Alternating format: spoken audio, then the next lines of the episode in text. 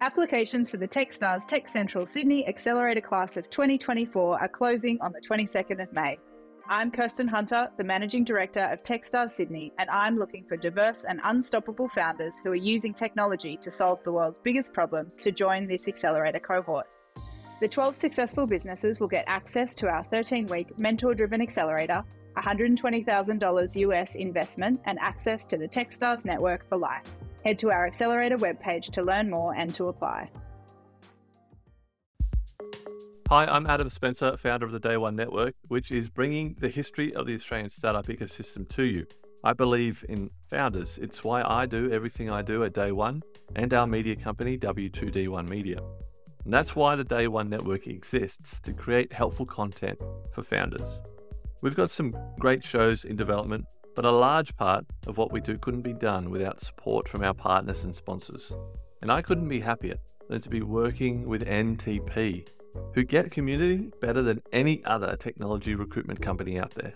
A Newcastle company like mine, NTP, are invested in seeing the growth of the local tech community in Newcastle, Sydney, and more broadly Australia. So thank you, NTP, for helping us bring helpful content to founders and the startup community in Australia. Back to the interview.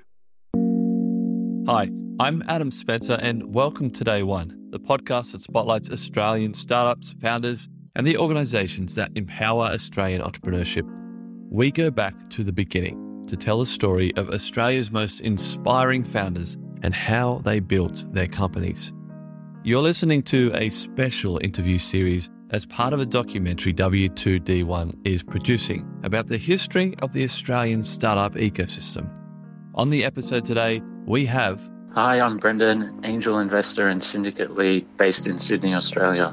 I'm very involved in a lot of different areas in the early stage ecosystem in Australia. Anything from working with founders day to day, getting new investors into this fantastic new asset class of angel investing, working with university accelerators, trying to get US investors investing in Australian startups, and everything in between.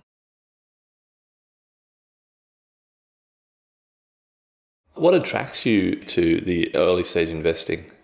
I really think early stage investing is one of the most exciting things that you can do. You're meeting really interesting founders every day, and these founders are trying to bend the future to their will. They're working on exciting projects, they're super passionate, sometimes a bit crazy, which I always like to meet the crazy founders as well, because often, you know, they're the most interesting people that are going to work the hardest and are going to turn their you know reality of the future into something real.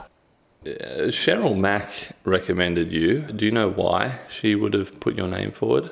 Yeah, I mean Cheryl and I, we do a lot of mentoring for early stage startups. We've invested in three or four startups together as well. Uh, so I guess we really love to add value without expecting anything in return. And we also run an event called 361 Angel Club, and this brings together 60 investors and 60 founders once a quarter, very laid back, very casual, down at a pub in Sydney. And it's just a way to introduce great founders to great investors. When would you say that you really first got involved in kind of startup land? Yeah, I remember very vividly. It was at a Google event down in Pyrmont. They had Melanie Perkins, who had recently launched a startup called Canva.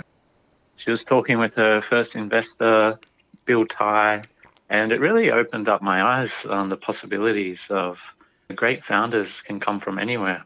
You know, Melanie was originally teaching Adobe classes at a university in Western Australia. She started a yearbook business with her partner Cliff, and now this amazing Silicon Valley investor, one of the best, Bill Tai, who first investor in Zoom as well, which has done pretty well.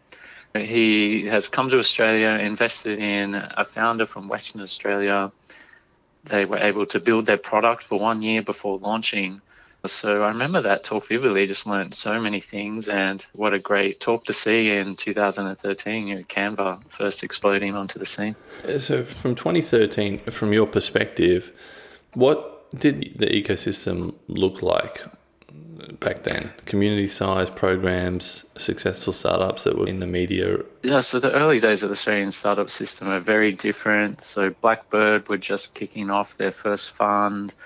Weren't too many community events. I remember Google were really the ones trying to spark the ecosystem, high profile speakers, domestic and international speakers. Mm. And that's how I went to my first event and saw Melanie Perkins and Bill Tai talk on a panel.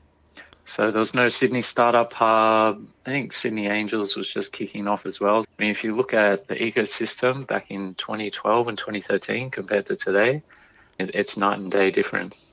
How did you get involved?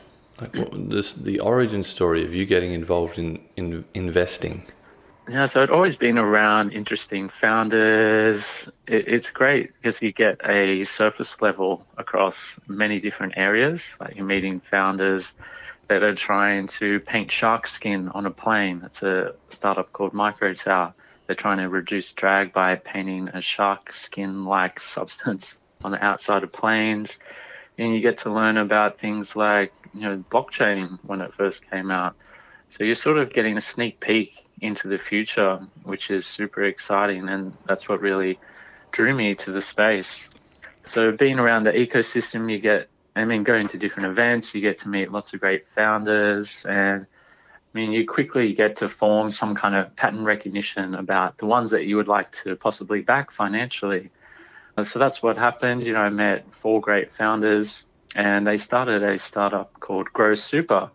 And they were trying to you know disrupt the superannuation industry got to know them over a couple of months. And that was my very first angel investment back in 2017 and this month june 2021 they just raised their series c led by airtree and they've also got asx as an investor now so it's been a fantastic ride fantastic first investment and they're going from strength to strength disrupting the financial landscape in australia how do you manage? Because I've looked at all of the things that you're invested in or have invested in, and with StartMate, you're a mentor at UNSW, founders. I mean, I'm currently trying to focus on a couple of areas like growing my AngelList syndicate, and what that does, it democratizes access for Australian startups to get US investors on board in the early days. It's, I mean, I sort of liken 2021 as the gold rush. So many opportunities, so many fantastic startups raising so much capital available.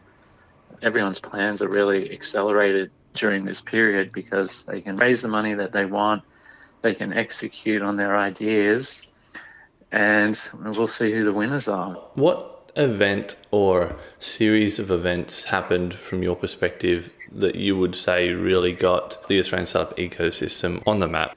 I think the thing that really got the Sydney startup scene on the map was the success of Atlassian and then a couple of years down the track, Canva as well. So, from an international perspective, whenever I talk to investors in the US, they're always interested in previous employees from Atlassian and Canva. Are they starting startups? What are Blackbird and Airtree investing in? Because they were the first money into Canva's round. So, I mean, from a local and international perspective, I'd say the success of Atlassian and Canva were definitely a catalyst for where the Australian startup system is now. Mm.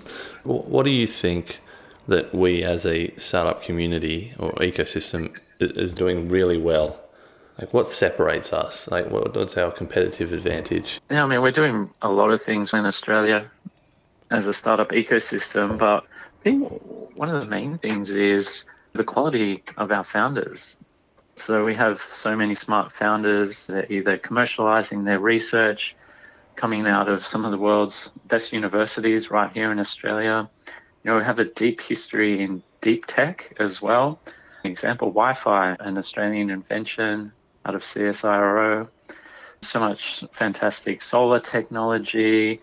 But at the end of the day, it really comes back to our fantastic founders. And what I said earlier, you know, great founders can come from anywhere. So a lot of the big US funds, they're seeing now that these fantastic founders coming out of Australia.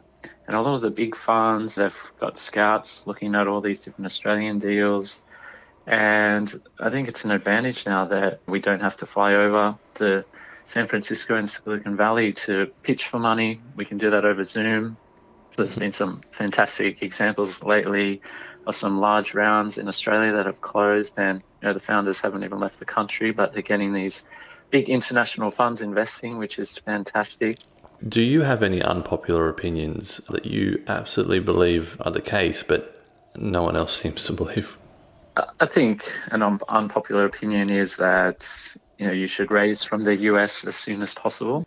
And it's definitely not a popular opinion. Obviously, there's a lot of fantastic VC funds in Australia, and you don't have to do that anymore. Whereas in the early days, you might have, like Atlassian, for example, they had to go to the US to get funding. They had a US investor on their cap table. But I just like the speed and the aggressiveness that US startups move at. They're much more all or nothing, which could be a cultural thing as well.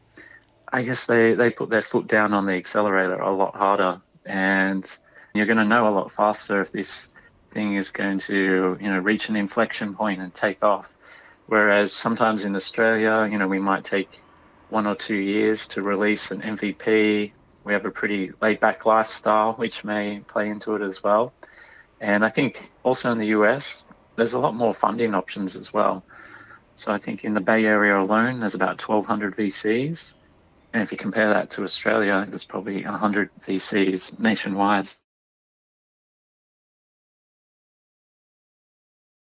Do you think we're on the right track? If we keep going the way we are, are we doing everything right? I think we're on a great trajectory on the whole in the Australian startup ecosystem. Really looking forward to you know the new precinct opening up, the new Atlassian Tower, the kind of Avengers Tower in the middle of Sydney, and there could be more support from the government. You know, there are some fantastic schemes in place, especially for investors, like the ESIC scheme. That's the early stage innovation company scheme, where if you invest in a startup in the early days, if they meet a certain set of criteria, you don't pay any capital gains tax on the mm. liquidation event. But then on the flip side, there's things like early stage employees are still getting taxed on their ESOP. So their employee shares, you know, they're still paying high amounts of rate on tax. Whereas in other countries, you know, they've abolished things like that to really make that more appealing for people to join early stage companies. But I think one of the real challenges that we have at the moment is the war on talent. So there's obviously so much money going around, so many startups getting funded. Every single startup is hiring engineers. And we have to compete against you know, companies like the big four banks. CommBank just came out recently that they're hiring 650 engineers and they're paying top dollar. A lot of early stage startups really can't match those salaries. And I have a portfolio company called Tiliter and they're hiring 30 engineers. And, you know, sometimes I wonder, is there 30 quality engineers in Australia to go around? There's a real shortage of talent. Borders are closed. We haven't got anyone coming in if they need to work in person. The engineering talent, I don't know what the question is. Do we have to go, do these startup companies have to look earlier, just get grads? But that's going to affect the speed as well mm. that they mm. can execute. Yeah, that's a really good point. If a brand new like green entrepreneur come to you tomorrow and you could give them just one piece of advice that would slightly increase the chance of their success, what would you tell them? I'd say that you need to have a relentless focus on execution. So the startup game, it's all about speed, it's all about getting things done and you need to be able to show investors, particularly, that you can execute on your plans and do what you say you're going to do. And it's fantastic that I get to work at many fantastic accelerators in Sydney. I get to meet these founders in their embryonic stages, and I get to see if they can execute over time. So, are they doing what they say they're going to do? And it's great for me as an investor because I can see that they can get all these runs on the board. They're building a fantastic company. They're attracting talent. Their products reaching that inflection point, and then I can eventually invest in this dream. The last question that I usually ask is not really a question. I just open the floor up for you to talk about like anything that's top of mind, anything that's just like you think about on a day-to-day basis that is relevant to the Australian startup ecosystem? There's an interesting statistic that the average Australian marriage is now shorter than the average relationship between a startup and their investors. So the average Australian marriage is now less than seven years. But when you're entering into a relationship with a startup as an investor, that's a seven to 10 year journey. So you really need to get to know the founders really well. Like, do you want to enter into a relationship with these founders for the next 10 years? Do you want to give them your money? You're not going to be able to see any of that money for at least seven to 10 years. Do you have that high conviction that these founders can, you know, bend the future to their will, you know, create their version of what they want the future to look like? So it's always important to meet founders in the embryonic stages when they're just starting out. Can they execute?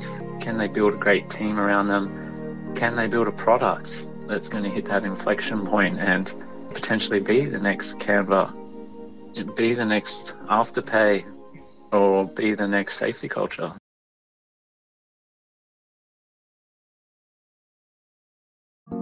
I hope you enjoyed that interview. More interviews are on the way. Follow the podcast wherever you're listening right now. Stay tuned for more interviews with many, many more amazing people from the Australian startup ecosystem. Thanks for listening and see you next time.